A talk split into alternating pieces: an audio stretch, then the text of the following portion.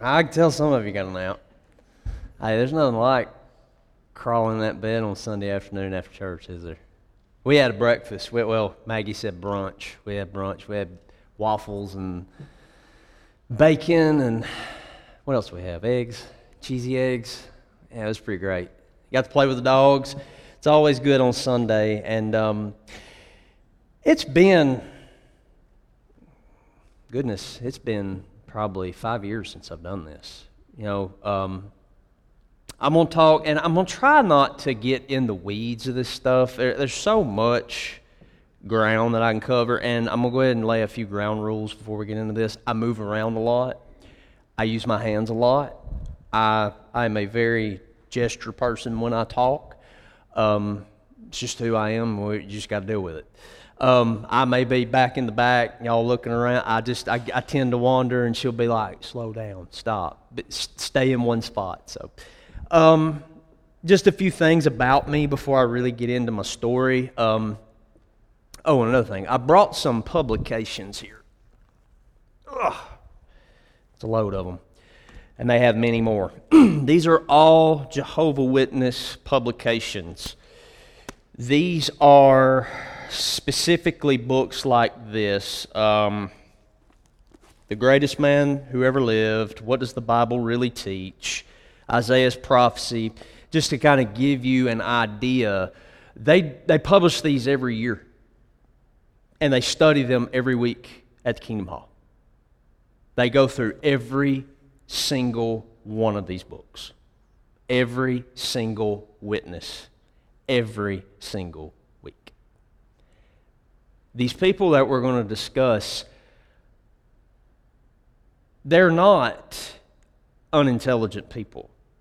They are steadfast in what they believe. They, they genuinely have a very intellectual faith. They really do. Sad thing is, though, it's not true. And we're going to discover that. Um, they're very sincere in what they believe, but does sincerity mean that it's true? I mean, it, if you're sincere as a Christian, does that make Christianity true? No, it doesn't. Just because you have faith, it doesn't make it true. Christianity is true because the resurrection happened. The resur- Jesus rising from the dead changed everything. That is why there is Christianity, because of that event. That's what the Apostle Paul says. We ha- the resurrection is the chief culmination of our faith. That if it never happened, just go to the house. Nothing matters if that didn't happen. So they believe in the resurrection, but as we get into this, you're going to have questions. And as I said on the last night of this, there's going to be a Q&A. Write your question down, um, save it. Don't be afraid to ask your question because probably somebody else is thinking the same thing. But um, if you want to, I can pass these around. Y'all can flip through, look at them. It's just a book, it ain't going to hurt you. Um, but they have a plethora of these. And I just did this kind of to show you that, I mean, they have book after book after book after book on their theology, and they study it regularly. Just kind of get in your mind how serious they are about their ministry work. And quite honestly, I think we should be the same way. I think we should have that tenacity to want to study and to learn. And I hope that this study does that for everybody here. I hope that it, it, emboldens you and encourages you. That's what this is about. This is about encouragement. This is about, you know, we're not here to slander anybody. Um, I'm sure you know Jehovah's Witnesses um, that you you may be friends with. I'm not here to diminish them as a person at all. I, I, love them as a person. I have most of my family are Jehovah's Witnesses, whom I haven't spoke to in 20 years. I still love them. I still care about them. But my issue and the issues that we're going to cover are pertaining to the Watchtower Bible and Tract Society. You're going to hear that. You're going to hear organization. You're going to hear you're going to hear these words. You're going to hear these, these phrases, and I'm going to walk you through that. I'm going to, I'm going to help you understand what that is. Um, but mostly the society, Watchtower Bible Tract Society, um, the organization of Jehovah's Witnesses, that's where my problem lies, not with the people necessarily. Um, another thing, um, let's see, I just want to make sure, cover some bases before I actually get into my story. Um, making sure that I'm not missing anything. If you've heard this before, this is geared differently because the last time that I did this, I still had a lot of emotions wrapped up in this. You know, I, had been excommunicated. Um, the only person that I had contact with was my mother. I have five other siblings. I have cousins. I have um, aunts and uncles. I have, you know, married family member at the time that I grew up with. Um, and overnight, they were gone out of my life. And my mother's all I had. She was the only person there for me.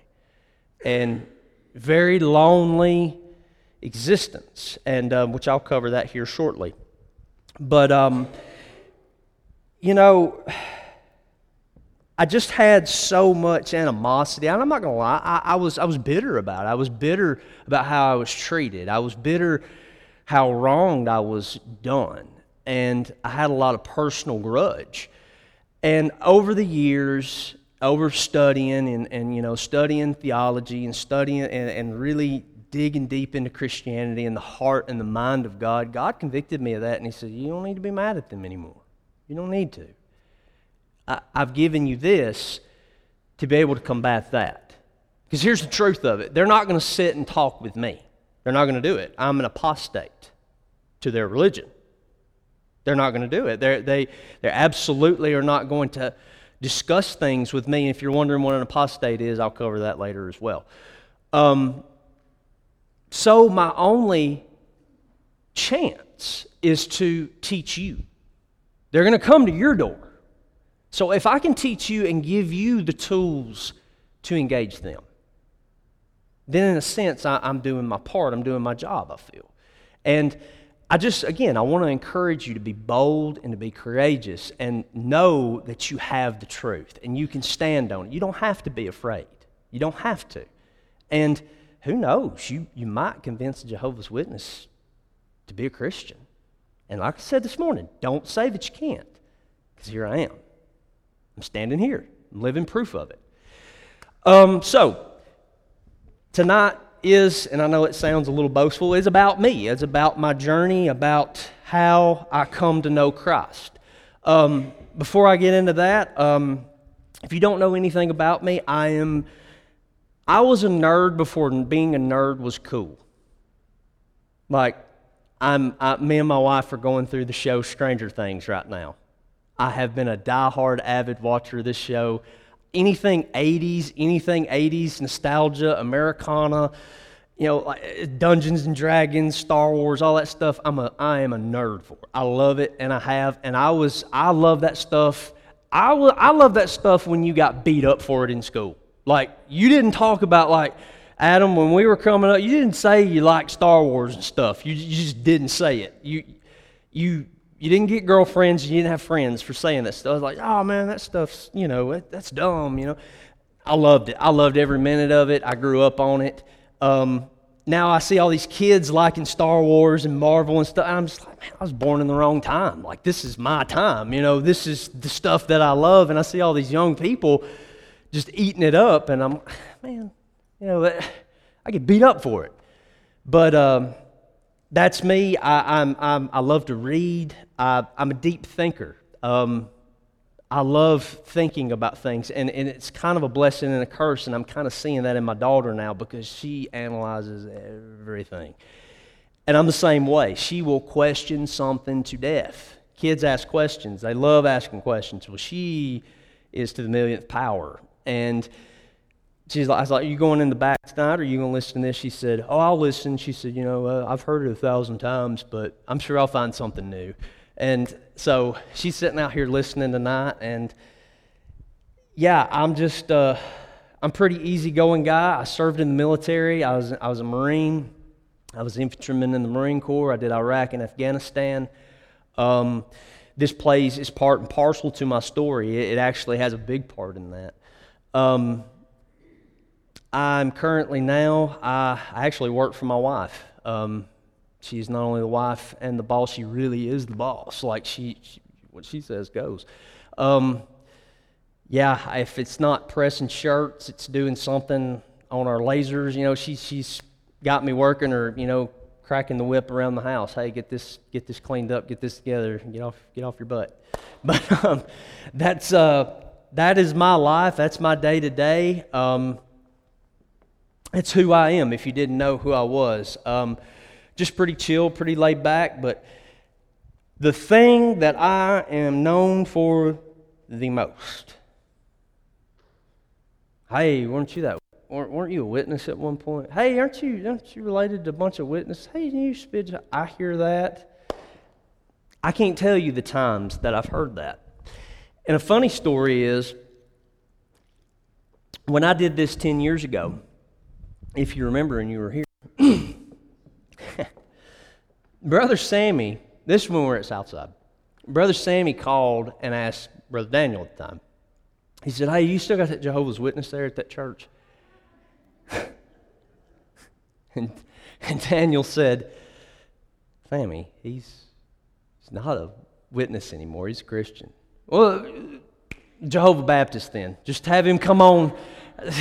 He's called me a Jehovah Baptist for years, and I, I, I remind him of it. And Sammy, he cracks me up. He, I, I miss him. I know y'all miss him today. And I just want to thank him and Kyle, especially last weekend. Last weekend was great. That, that was awesome. And be a part of that with Mags. And I just want to thank you, church, for showing us the love that you have. It's, it's it's been really great. Um, next thing, I know some of you know I used to be a pastor. I did. I'm, we'll talk about that for a minute. Um, I'm going to tell you something, and I'm kind of glad Sammy ain't here. How he's done it for this long, I don't know. Preaching's one thing. Pastoring is a whole nother ballgame because that man takes on his problems every day and yours. Every single one of your problems. And he goes to bed with those every single night. And the last thing on his mind is every single one of you. I know that because I've done it. And I couldn't make it very long.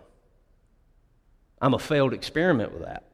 Maybe I get to pastor when I'm older but you're going to learn something about me. I have a very tenacious attitude and mindset, whether it be the witnesses, whether it be the Marine, the molding of me growing up.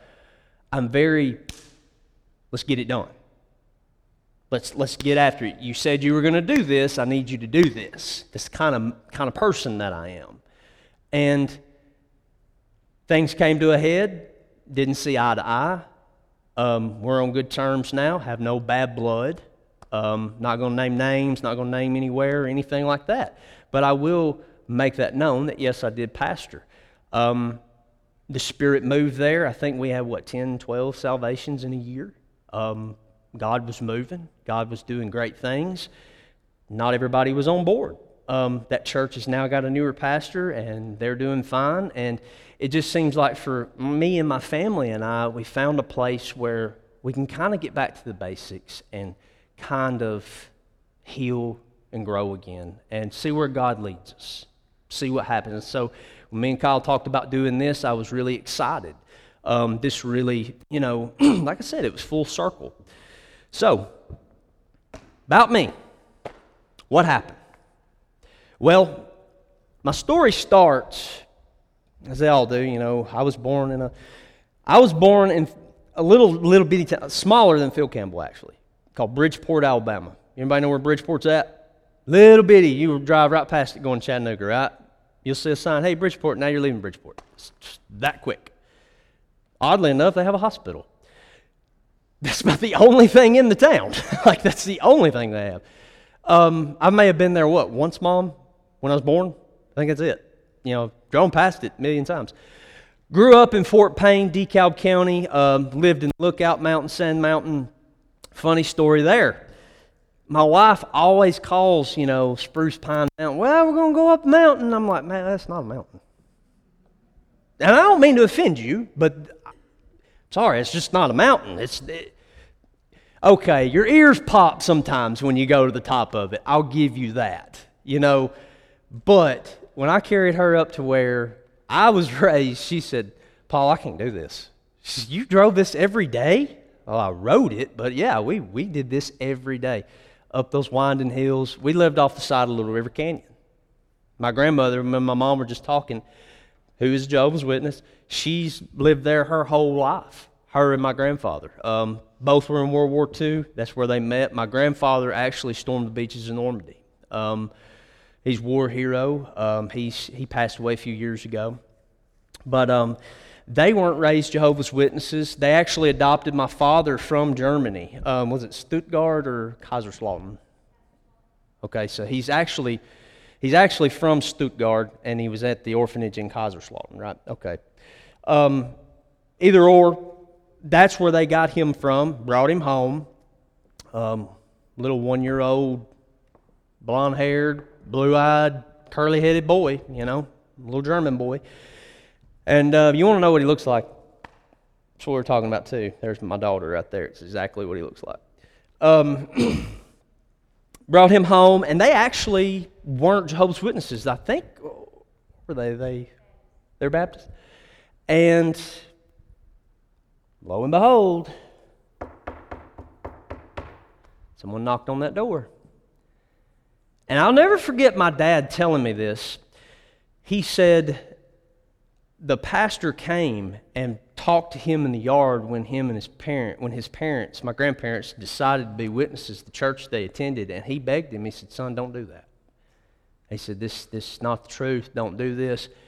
And what did he do? He followed suit with his parents. I mean that's I, will never forget that conversation i having with my dad but long story short i grew up being indoctrinated in and around witness theology. Now, it's very similar to kids being raised around the church. Um, you grow up around the church. If you were one of those that was, you know, late to being saved, you know, let saved later on in life, nothing wrong with that. I was too. I saved at 20 something years old. There's nothing wrong with that at all. But if you grew up around it, you knew the lang- you, you knew the lingo. You knew church lingo. You knew, you know, Jesus is God, we go to heaven, you know, you, you knew the, the ordinances, you, you, you just knew, you know, and that's kind of the way it was me growing up. I knew that Jehovah was God. The Holy Spirit was his active force. Jesus was his first creation, who is also Michael Archangel. We don't celebrate birthdays or national holidays, and we don't have blood transfusions. All right, let's go play kickball. I mean, that's me as a kid. That's how I grew up. You know, I knew those things, but as a kid, I still did kid things. It's not until I started growing up and got into middle school that these things started coming to the head. I, I started noticing girls. I started, you know, having friends. I wanted to bring friends over. Well, we probably don't need to do that. You know, why not? Well, as a witness, you are not to have friends of the world. You are they're acquaintances, but you don't have regular friendships of the world. You're not to be unevenly yoked either. Um, uh, we all understand what that means, you know, marrying into a non believer. But um, they really hampered down on that. And there were also things going on too. You know, uh, I didn't have the best home life living there in Fort Payne. Um, won't get into that too much for the sake of time, but didn't see eye to eye with my dad and my stepmom. So I talked to my sister who a lot's changed in the last 10 years from last time I told you this, and it's been a while, and there's some stuff to the story that's changed, so I have to. At the time, my sister then, who is a witness, and her husband at the time, who lived here, I decided to move in with them. Um, his younger brother, Jonathan, Jonathan Sandusky, you may remember that name. You remember Jonathan Steakhouse? That was here in, it was in Russellville. That was my family that owned that. That was Jonathan Sandusky. That was witnesses that owned that. And Jonathan was my friend that I grew up with. That was, you know, I lost him at 14 years old. He died in a car accident. So there's one traumatic event right there. Not only that, dealing with my dad and my stepmom and everything going on. And I was back and forth as a young kid between my mom living in Florence and Russellville and Fort Payne. So I was on the move a lot. Um, didn't stay down at a school too long. I probably didn't stay at a school no more than two or three years. And it was just hustle and bustle. It was always moving, you know. And then finally, I set roots, I thought, there in, here in Russellville with my sister and my brother in law at the time. And I got to Russellville, and it was like a different climate. It was a different thing. You know, I, I had more friends, and, you know, I was the new guy, you know, always the new guy. There's always, ooh, interest, you know, you know, and I had opportunities to have a girlfriend, you know, in eighth grade. You know, I mean, what boy ain't going to do that? Well, that was a big thing in this household with my sister and my brother-in-law was, you know, you know, you can't do that. You, if you're going to live here, you're going to be a witness. Well, I really didn't want to do that. I, that is not what I wanted to do at the time. So I decided later on, um, things kind of went south with them, and some of it was my fault. I moved in with my mom. And at the time, mom, you were disfellowshipped. Um, she was disfellowshipped, which means she was excommunicated from Jehovah's Witnesses herself. Again, we're going to cover all that in the later days. Just y'all just stay with me here on this, and we'll cover all these words and what all these things mean. And of course, that's what the Q and A is for. So living with her, this is where the story really starts. You know, we get into a stride with it.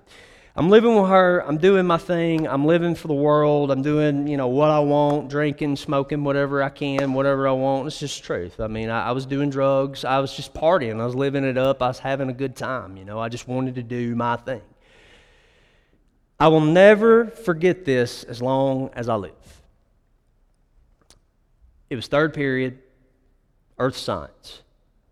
I had a sinus infection, bad sinus infection. It was bad enough I was about to check out and go home. I checked, I checked out and went home a lot. I looked for any, any reason to check out and go home. Let's just say me and the vice principal, we knew each other very well. Well, I remember my earth science teacher saying, New York has been attacked. Twin Towers have been hit. And in my mind, I'm like, wow, that's terrible but it didn't really register, you know. Y'all remember that day? You remember what you were doing that day? I will never forget what I was doing that day, what happened. I got up, I told her, I said, I'm sick. She knew I was sick. She's like, all right, get out of here. I went to the office, and the vice principal, he was our disciplinarian. Like we've met. He was standing there, and I was like, great, he's not going to let me go. It's just going to be and he's not looking at me, he's looking up the corner. There's a TV in the corner. what are they looking at? And I'm like, hey, Mr. Louis, I got to check out. And he said, fine. And just slid, no argument, didn't question me, just slid the book to me. I'd convinced mom to give me some pre signatures before it so I could just check out when I wanted to. I, I know I was terrible. That was, that was awful. Sorry, mom. Probably the first time I ever told you that. But he just slid the book to me and he says, Fine, go on. And it was probably 15 minutes later before I signed it because I'm standing there watching this TV and what is unfolding. And I mean, how could this be, you know? That don't happen here. Things like that don't happen in America. What do you no. And then I went home. I was like, I'm just going to eat a handful of Benadryl and I'm just going to call it a day. And this is all a bad dream. There's no way this happened. Well, I get home, pile in the bed, eat my Benadryl, and I'm flipping through the TV. And who remembers that day? Nothing's on. Nothing on. They have all shut down. TV. Kids, that's the way it was. They shut down the TV stations. You couldn't watch anything. There wasn't no pulling up an iPad and streaming Netflix. That, that wasn't a thing. So I just went to sleep hoping this was a bad dream. It wasn't a bad dream. What did you do? What did you personally do? Somebody. when you heard about it, what, what did you do? Did you pray? Did you show up at church? Is there anybody in here that hadn't been in church in a while when that happened? Churches were filled, right? What was a Sunday morning like here after that happened? Was it full? Full, wasn't it? No doubt in my mind. So, what did I do? The only thing I knew to do. I become a Jehovah's Witness. It scared me that bad. It made me, because their rhetoric of end is coming, so, the end so soon, it's coming, it's coming, it's coming, it's any day now, any day now, any day now, any day. You hear that constantly. Well, here it is. So I did what anybody normally would do. I went to the outlet that I knew. Now, before I become a witness,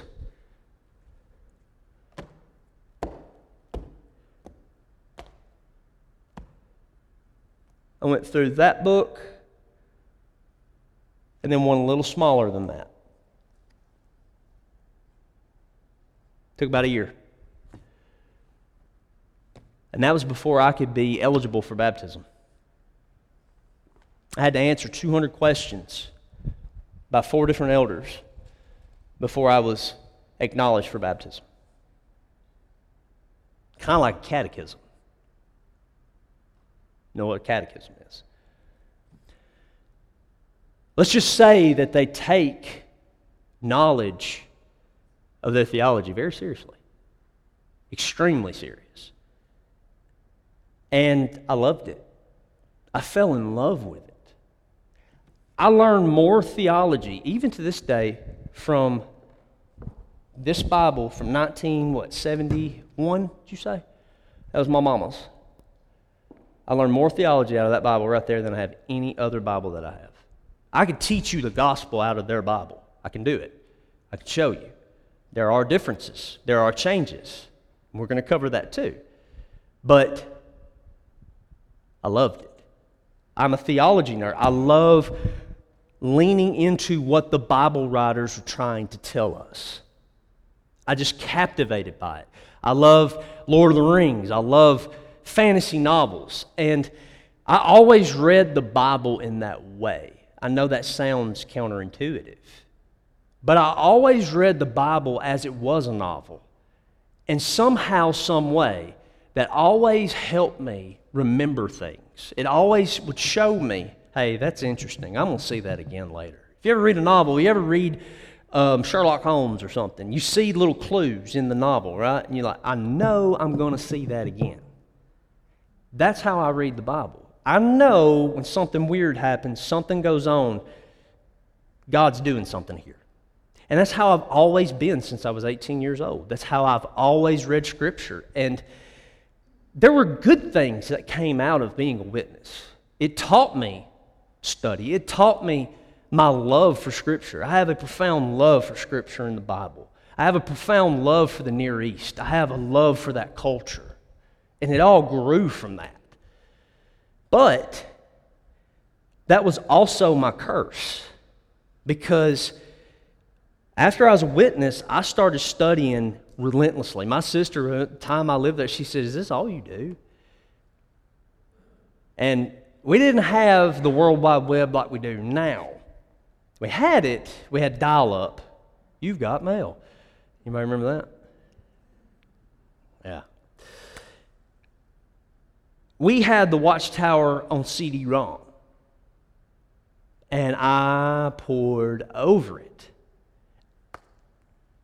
And that was probably the worst, slash, definitely the best thing that ever happened to me.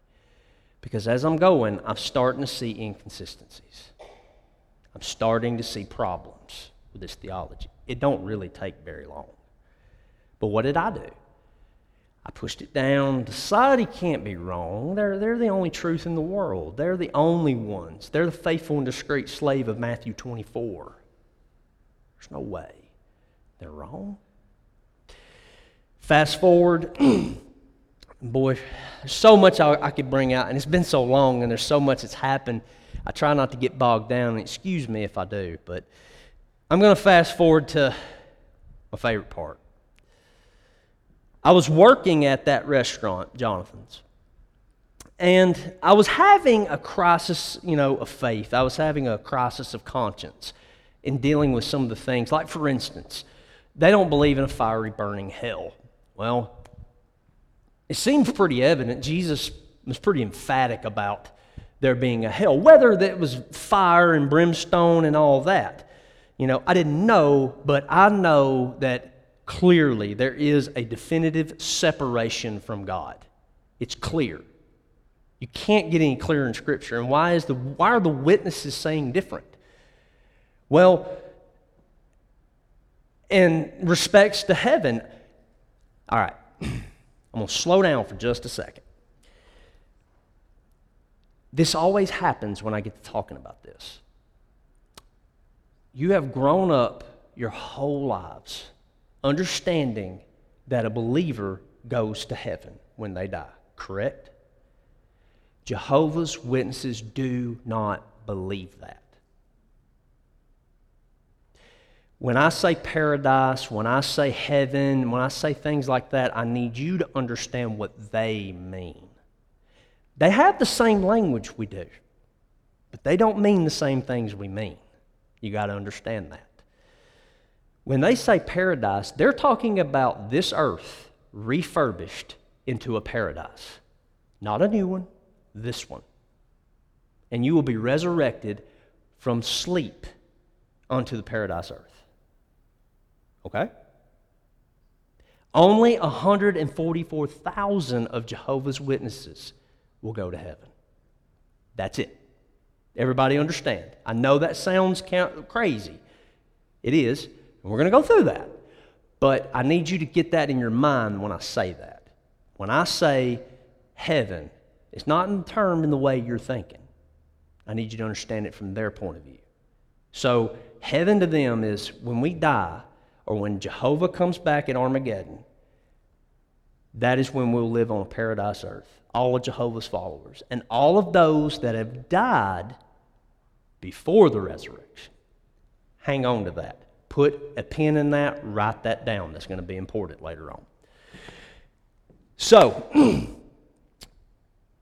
I'm working at this restaurant. Things are not going good at home. My sister and my brother in law, we're butting heads.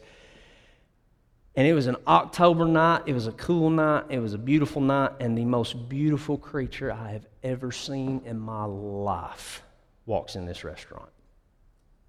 Yeah, you're right. You looked at her. She's pretty. She's, she's pretty, ain't she? She ain't changed a bit.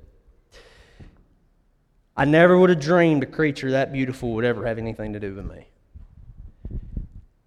And I couldn't pursue her. Wasn't supposed to. And it was a few months, it was a couple months, but I wound up doing it. And at the time, worst slash best decision I ever made. I was getting fired from every side. It got to the point where when I was dating her, I said, if I'm going to do this, I'm going to do it right. I attended my first ever birthday party with candles, cake, the works with that family. Valentine's.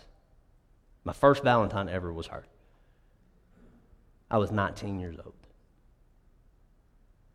She, I think she looked at me like this helpless little, just, she felt so bad for me. I think that's what it was. I think she felt bad for me.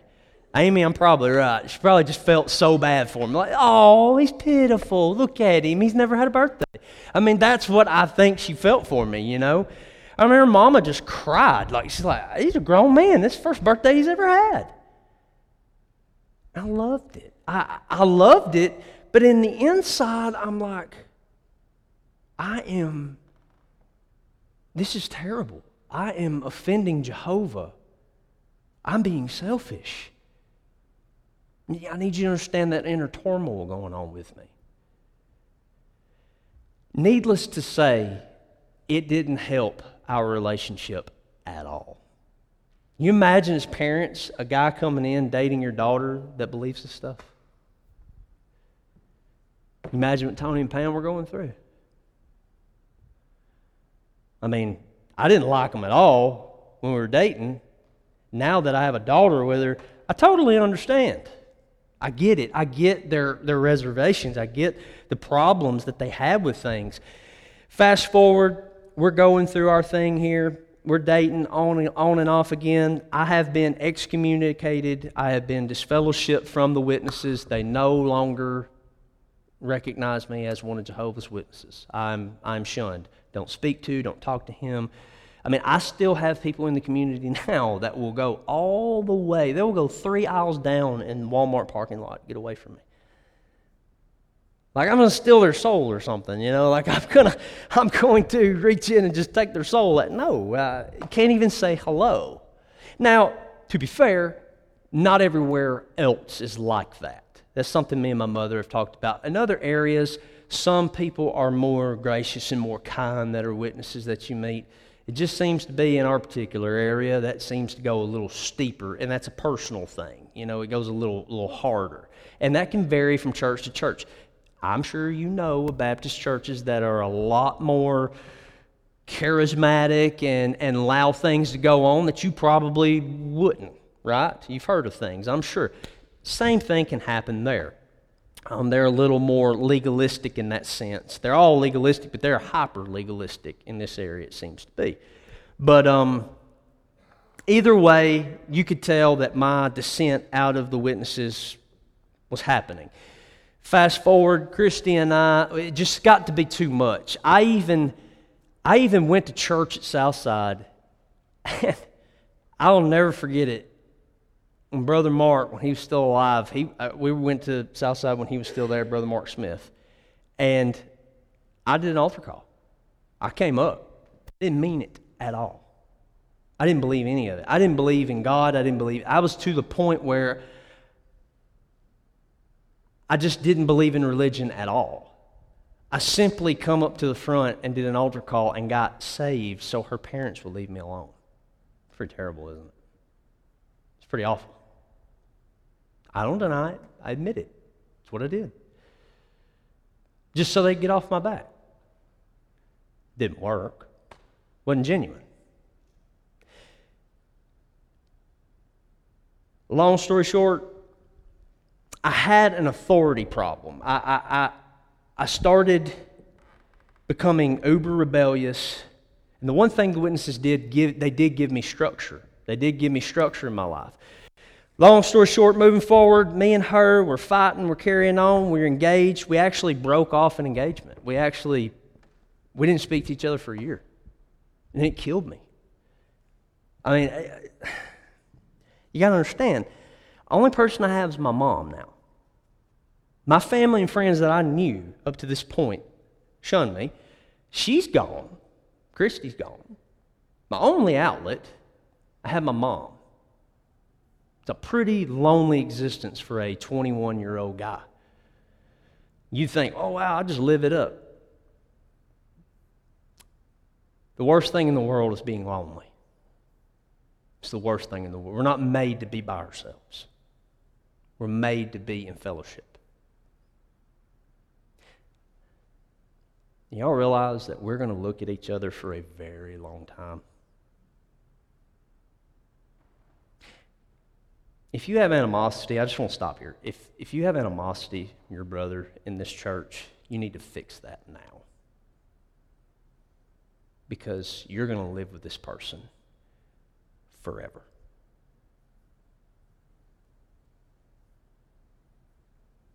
We all realize that. We're going to be brothers and sisters forever. We're going to be a family. It don't get no real than that. And I'm the blame too. Don't get me wrong. I, I play a part in that too. But, and we can take a break if y'all want to. You want me to keep rolling? Keep going? Okay. I won't be much longer. Um,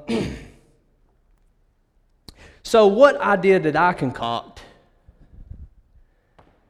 I ain't got no friends, I have no family besides my mom, my fiance's gone, totally alone. I'm working a dead end job welding. You know, it was all right, but I mean, I wasn't going anywhere. I'd done maxed out. What did I decide to do? Hey, mom, I signed my name going to the Marine Corps. I wish I could have been a fly on the wall for that one. I mean, I just did things. I didn't sit down with my mom and say, hey, mom, I'm thinking about this. I just did it. I went from one high control group to another. If you don't believe the military is a high control, military is a high control group. They tell you what to do, when to do it, where to do it, and if you don't like that, we'll NJP you. That's a non judicial punishment. And you don't like that, we'll just send you to the brig. Any questions? That's the environment that I walked into. But at the time, it's probably the best thing that ever happened to me. It probably saved my life. It gave me structure, it gave me stability, it gave me purpose in my life. So while in boot camp, I hadn't talked to her in over a year, I penned a little note. I gave it to my best friend's girlfriend or fiance at the time, and I said, Give it to her, Christy. If she wants to read it, great. If she don't, closure. She's got my saying. She, she's heard what I have to say. Well, I think we all know how that turned out. And I got to stop and say that on this earth, the best thing God ever gave me was that woman. I wouldn't be here today. I wouldn't be who I am. I owe everything in this life to the person that I am to her. And she's the most beautiful, wonderful person that I am so not deserving of. But God has granted me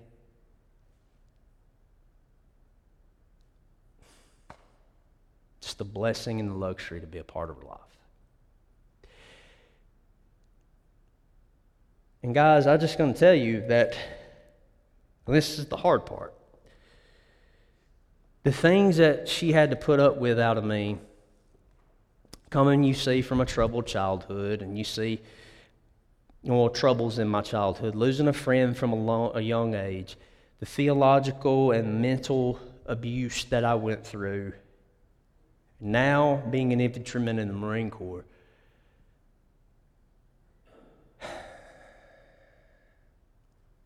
When I got out of boot camp, I went to what is called the School of Infantry. That takes about two months to get through. And this was about, what was it, February when I got out? February of 2007. Or 2008. Yeah, 2000. No, it was 2008. 2008. I joined September 2007. We hit the fleet, me and, me and my boys, guys I come in through boot camp with, and we were there a day, two days, two days. They bring us out on the grassy knoll. That's where everybody's at, you know, to, hey, you know, you're going to do this, you know, you, you, you're all dumb, you know, whatever they wanted to. And they said a lot worse things than that. Just tell us what they thought about us and what they needed us to do.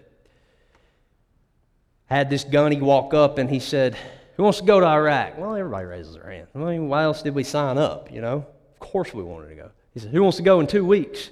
Well, those hands went down lightning fast. And mine went down, I'm like, I ain't ready to go in two weeks. I'll go, but I ain't ready to go in two. I mean, we just rekindled our relationship, you know, things are on the up and up, you know. We want to get her, we want to get married to this girl, I want to get her moved in, I want to get the ball rolling. I said, All right, give me the squad leaders out of School of Infantry. Pack your bags, you're leaving in two weeks. So I had to call her, tell her while she's sitting in class, hey, I'm, I'm getting deployed in two weeks. So she rushes up there. We say our goodbyes, me and mom and her, and off to Iraq I go. Never fired a shot. Entire deployment. Not one shot. Dodged a couple IEDs. It was a cakewalk. We're mechanized infantry, so people really didn't mess with us. You got this big gun on top, and then you got about four scouts. I was a scout. You got four scouts in the back. When they pile out of that vehicle, they don't know what to do. They thought our vehicles were magic because they'd shoot an RPG at it. The way the vehicle's angled, the rockets would just bounce off of it. The Iraqis thought they were, we had magical force fields around it. Literally, like literally thought that. I mean, we were, we were a pretty tough unit. Afghanistan, though, I got a lot of respect for Taliban fighters. Those guys don't play around. Those guys have won every engagement in that country since its establishment. They beat the Russians, they beat us. Who else they beat? They beat another country that tried to move in on them. I can't remember. These guys don't play around. And they showed us that. They took us to school. Now we had the power, we had the we had the we had superior firepower, tactics, and maneuvers against a uniformed enemy. These guys were so clever that the wind would pick up, and when it would move sand, they would run behind it. And they would set up where an RPG is over here, a rocket, or they'd set up an IED, had an IED set up, and they'd blow it. And you just didn't know where they were coming from. And they came to collect one day. I was already questioning God, I was questioning the universe, our existence. I had questions, you know. And April 1st, 2010.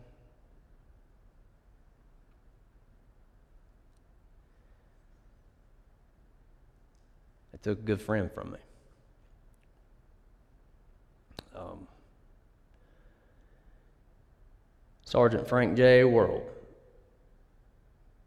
Um, excuse me, I'm, I'll get through it.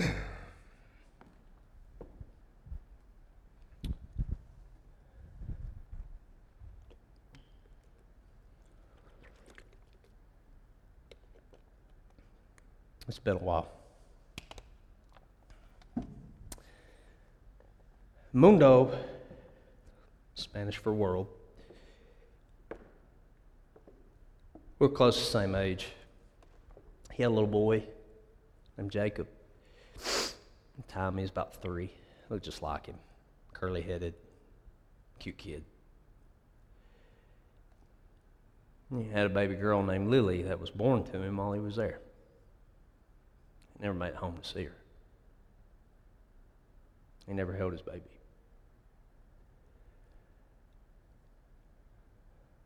He was reading the Bible when he died. He had questions, and we talked, and I gave him answers only I knew, you know.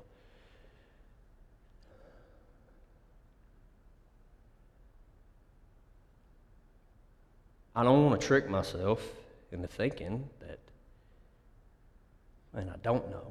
I'm hopeful I know the man that he was, and I know more than that. I know the mercy of my God. I know the heart of my God that he longs for us at any point. And I pray that Mundo, in his last moments, was saved. I feel that if Jesus was there, that he would have accepted. I believe that with all I have, and I could be wrong. But that ain't what I was thinking of at the time.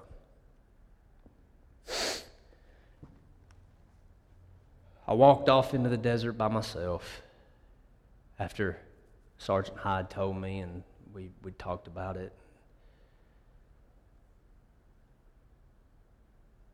I just looked up to the heavens and I said, God, if you're even there, if you are, don't bother with me. I don't want nothing to do with you. If this is who you are, I don't want nothing to do with you. You're sick, you're vindictive, and you're a megalomaniac if you think this is love. I don't want no part of it.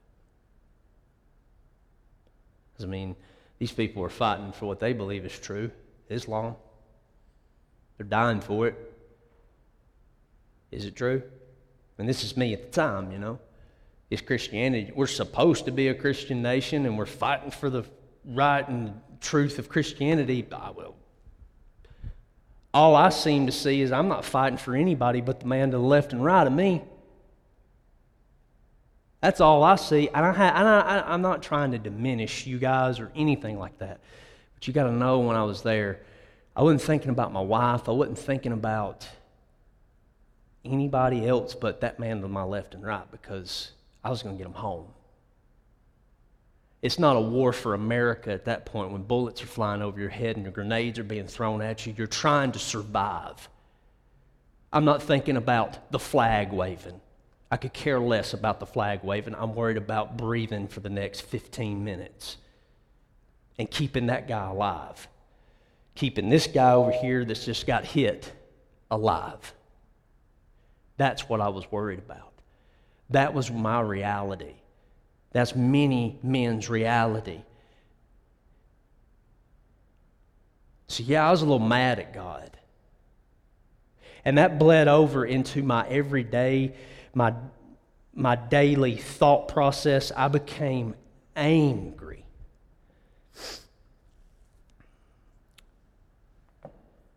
I come home.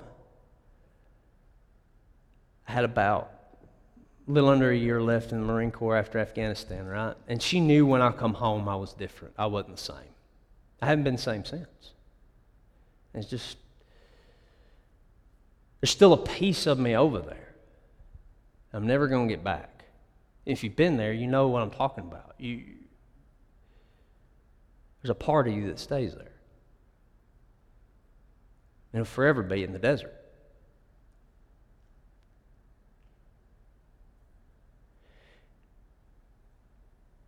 Things were okay. They were rocky, but they were okay when I was still in the Marine Corps. It was when I got home, home. When we got here, it's when things really started to go bad. I don't know how she stayed with me, guys. I wouldn't have. I'd cuss her every breath. I was mean. And I didn't want to be. I had family and friends, I thought, before I'd left, that I'd made relationships, and they abandoned me too. I didn't trust people. I didn't trust anything. I only trusted myself and the guys that I'd left, that I'd been fighting a war with. I didn't have that anymore. It was gone. I wanted so bad to get out of the Marine Corps, and when I left, I was lost. I was just so, so lost. I, I remember I went to the unemployment office in Decatur, and the woman told me, I said, I need to speak to the VA rep here in Decatur, you know, here, here at the office. And she said, You just get in line like everybody else. You know, I'm not trying to elevate myself above the next American person. I'm not. But I did do the job. And there are VA veteran reps for me. But I didn't get that luxury. And I walked out and I just hung my head and I started crying because I felt like nobody cared. I mean, how could you know what I went through? You know, I wasn't thinking clear. I, I don't mean to put that burden on you. I'm not trying to put that burden on you to make you feel bad. I'm not. Because how could you know? You know, there's no way you could know what I was going through and what I was dealing with. Maybe now in hindsight, when I look back, maybe if I would have been more open and talking to somebody, maybe I could have, maybe there could have been somebody that understood. But I wasn't willing to do that my attitude, my anger's getting worse.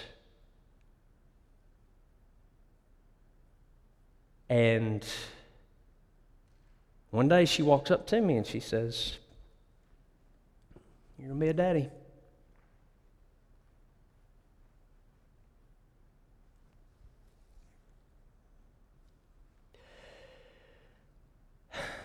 Guys, I can't explain. I was so proud. I knew I wasn't fit to be a dad.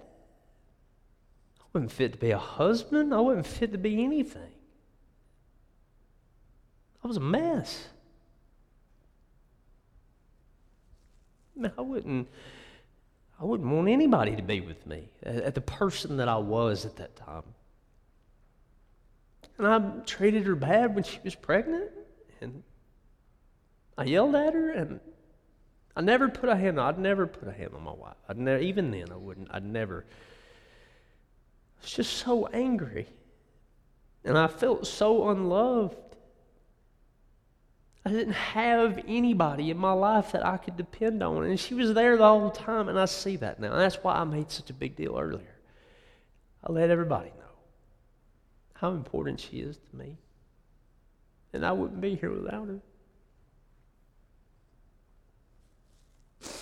When that kid was born, I was so happy. But Maggie, I wasn't the dad that I should have been when you were a baby.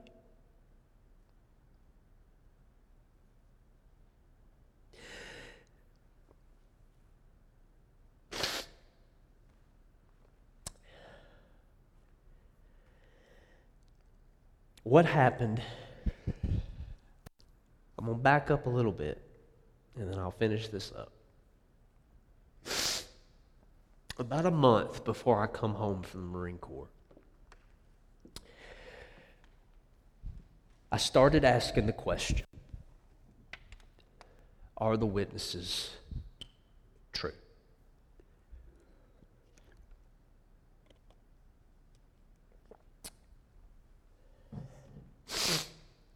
I was scared to death to even ask that question, even then. From all the indoctrination, you don't question the society, you don't question Jehovah. It's immediate death. You don't do that. I built up the courage to ask that question. I sat on my phone and for about three hours, I started pouring over material and looking at questions, looking at theologians' responses, Christian responses. Apologetics is what it was. I didn't know it at the time. If you don't know what that is, that is apologia to have a defense. 2 Peter 3:15. Always be ready to have a defense for the hope that is in you. I didn't realize it at the time that's what I was doing and it brought down the shackles.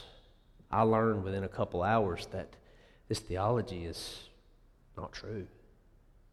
I don't know what's true. I don't know. There's so many religions out there, you know. That was where I was on a journey.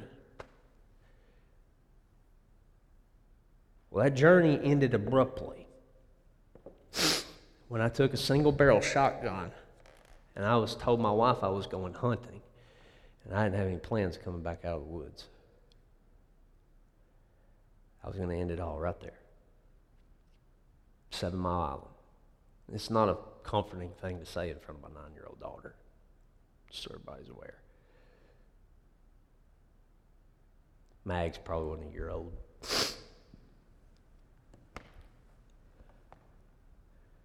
I believe I was saved that day in those woods. I didn't realize it because I was in the middle of Seven Mile Island screaming, God, please show me yourself. Show me you're real. I'm begging you. If you're there, just hear me. And there wasn't no loud, audible, you know, boom, no burning bush, anything like that. I just simply felt go home. Go home to your family. Go home to those that are there and that love you. Went home. And Christy, you remember, I come home I said, I don't know if God exists. I don't know if Christianity's true, Islam's true. I don't know if we're just, this is all an illusion. I don't know what's up. But we're going to church in the morning. And we're going to find out if God exists. I am. And Christy was more than excited to go. She wanted me to go. Bib wanted me to go. And Daniel was up there preaching, and I can't even tell you what he was preaching. I don't remember the day. I don't remember the moment. I don't remember what the precipitation was outside, like a lot of people do. Like they say, you got to know everything. Don't. Because my mind was a fog. And all I know is I heard, if you do not come and accept me today, you never will. And I didn't know what that meant. But I know I ran to that altar. And when I hit my knees, I know, I know, I know, I know who I saw. I know who I spoke to. I know who showed himself to me. It was Jesus of Nazareth. And he said, I love you. We're going to get through this. Guys, you got to understand something. I didn't believe in the Trinity at that moment. I wasn't completely sure that Jesus was God. I had an idea. It seemed more and more from the study that I was doing, contrary to what the witnesses were teaching me. I just knew He was salvation. I knew that. I knew that it was through Him and through Him alone. And that I knew that if He was there speaking to me, and this is a witness that I had, an intertestamental witness of the Holy Spirit and the person of Jesus Christ can I sit here and prove this to you right now? No. I'm telling you what I experienced.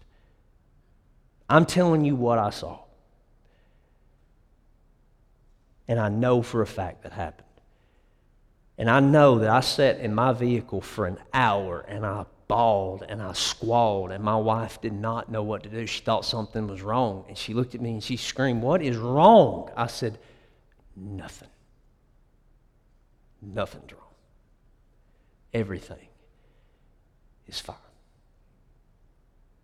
It was the first time in my life I was genuinely free. It was the first night of solid sleep I'd had in years. Now I see, in retrospect, looking back,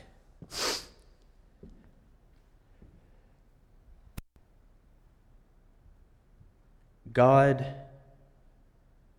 saw in me that I was seeking, even as angry as I was.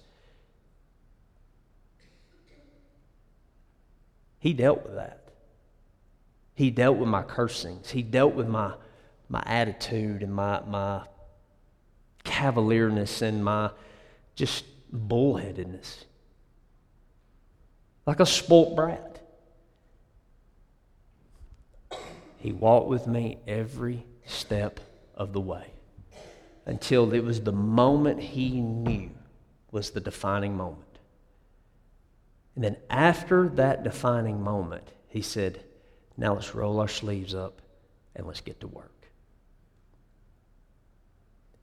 And that is when I poured over Scripture and I saw Scripture like I'd never seen it before through the eyes of the Holy Spirit, like the Holy Spirit leading me. God, Do I have everything figured out? Absolutely not. It's pretty arrogant for finite beings to think that they could figure out everything there is to know about an infinite being, right?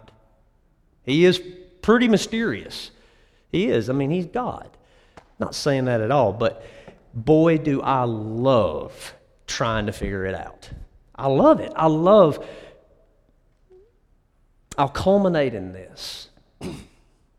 Jesus said to love the Lord your God with your whole heart, your whole mind, your soul, and your strength.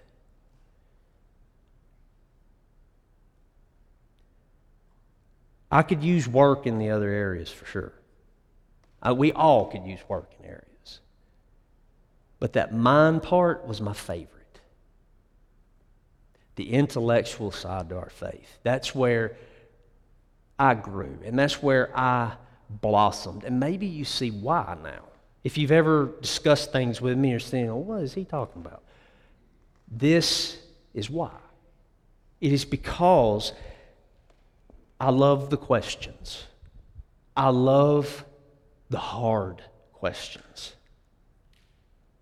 Most men may be laying there thinking about Alabama football at night before they wander to bed. I'm, I'm wondering about soteriology, how one's saved, how a Calvinist views it, how a provisionist views it. These are the things that I enjoy. I love the hard questions, and it just it just bred that in me. And now I feel like in my journey, and I have a story to tell. I have an interesting story to tell, I believe. And a lot of people like to hear it. They like to hear, you know, the traversing out of. And I'm real hesitant now. I used to. I'm real hesitant to call them a cult. I don't like doing that. I think that has negative connotations with it. And I'm not coming down on you if you do, and I've said it in the past, but I'm real, real hesitant to say that. A cult is more or less like um, you look at Jim Jones and things like that. That's that's now. With that being said, are they a high control group? Absolutely. With blood transfusion issues, um, uh, excommunication of people, certain other things that we're going to talk about. Um, all in all, I think over the years now, as time has passed and looking back in retrospect and, and allowing my emotions not to dictate anymore and looking at it objectively in truth. And that's what Sammy, Brother Sammy's been harping on several, I mean, he's really been, I, I think every time that I've heard him speak in the last few weeks is objective truth and how important that is. So moving forward, Either the witnesses are true or Christianity is true. Here's the thing they both can't be true, they contradict one another. So the question is how I come to Christianity. Baby steps with God, showing me through apologetics that the witnesses were false. Get that out of the way. I come to Christ, and then through Christ and the Holy Spirit, edified me into the Christian way of life, the Christ life, as C.S. Lewis would put. Basically, I live kind of like Lewis did. C.S. Lewis was a, an atheist for a better part of his life. And his argument against God was how can God be all loving? I'm paraphrasing, basically is that seeing the universe is so cruel and unjust, how there could ever be a God of love behind it. But then he stopped himself and he asked the question. He said, Where did I get this idea of just and unjust? Where did this idea come from? You don't know what a crooked line is unless you know what a straight line is. What standard was he appealing to? Ultimately, that question is what led him to God. And it's the same thing that led me to God. Why did I have, if I was an atheist and a non believer, and we'll wrap up here in just a couple minutes, why did I have such profound love for that child?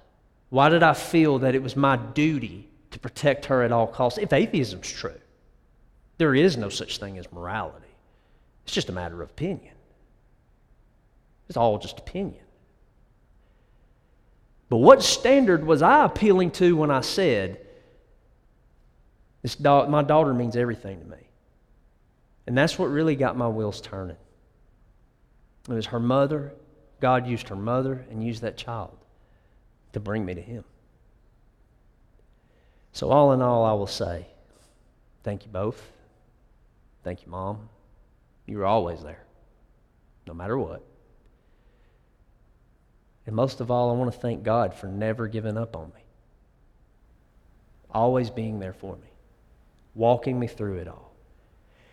And moving forward, I really hope y'all are excited to learn this stuff. I hope y'all are excited to see what I have to offer you.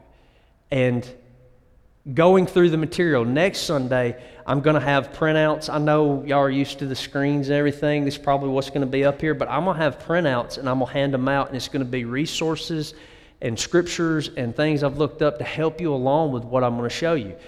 What I'm going to show you is not only what the witnesses believe, their theology, their doctrines, and things, but I'm going to go on those three critical things that I talked about God's personal nature, Jesus being God slash the Holy Spirit as well, and how one is saved.